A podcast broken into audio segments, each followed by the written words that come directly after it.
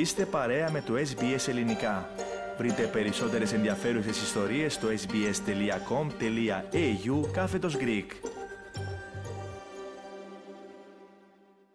Τη δέσμευσή του για συμπερίληψη σημαντικού αριθμού γυναικών στο νέο κυβερνητικό σχήμα έκανε πράξη ο νέος πρόεδρος της Κύπρου Νίκος Χριστοδουλίδης.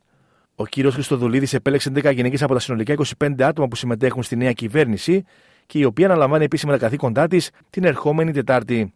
Μεταξύ άλλων, η Αθηνά Μιχαηλίδου αναλαμβάνει το Υπουργείο Παιδείας, Αθλητισμού και Νεολαίας, η Άννα Κουκίδου Προκοπίου το Υπουργείο Δικαιοσύνης και Δημόσιας Τάξης και η Πόπη Κανάρη το Υπουργείο Υγείας.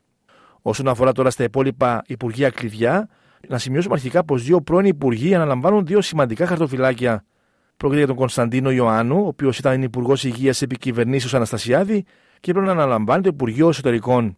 Ο Μάκης Κεραυνός, πρώην Υπουργός Εργασίας και Οικονομικών στην κυβέρνηση Τάσου Παπαδόπουλου, επιστρέφει στο Υπουργείο Οικονομικών και πάλι. Το Υπουργείο Εξωτερικών αναλαμβάνει ο Κωνσταντίνος Κόμπος, νέος Υπουργός Εσωτερικών θα είναι ο Κωνσταντίνος Ιωάννου και άμυνας ο Μιχάλης Γιοργαλά. Εντύπωση προκαλεί η επιλογή για το Υφυπουργείο Πολιτισμού του δημοφιλή τραγουδιστή Μιχάλη Χατζηγιάννη. Ο κ. Χατζηγιάννης ήταν μεταξύ των προσωπικότητων εκείνων που στις προηγούμενες προεδρικές εκλογές είχε στηρίξει τον Νίκο Αναστασιάδη. Την ίδια ώρα αίσθηση προκαλεί η παρέτηση από την Προεδρία του Κινήματος Αλληλεγγύη της Ελένης Θεοχάρου.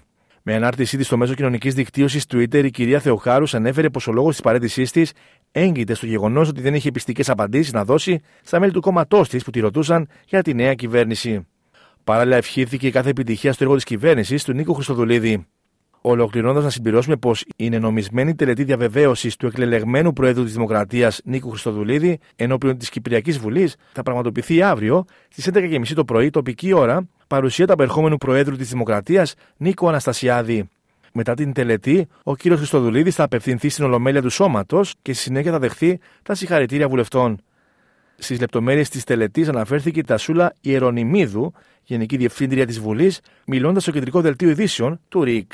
Η πρόεδρος της Βουλής αφού κάνει τις ε, αναφορές της ημέρας, όσο συνηθίζεται, ε, όπως επίσης και μια μικρή δική της ομιλία, εισαγωγική, ε, ακολούθως θα καλέσει τον νέο πρόεδρο να ε, ανεβεί στο βήμα για να δώσει τη διαβεβαίωση, η οποία προβλέπεται το λεκτικό της στο Σύνταγμα, και ακολούθως ο πρόεδρος της Δημοκρατίας πλέον θα απευθύνει ομιλία προς το σώμα, ε, ακολούθως ε, θα ανεβεί στο γραφείο της Προέδρου όπου θα δεχθεί τα συγχαρητήρια των κοινοβουλευτικών ομάδων και των υπόλοιπων κοινοβουλευτικών κομμάτων κατά σειρά δύναμης.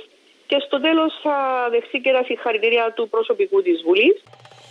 Κάντε like, μοιραστείτε, σχολιάστε, ακολουθήστε μας στο Facebook, στο SBS Greek.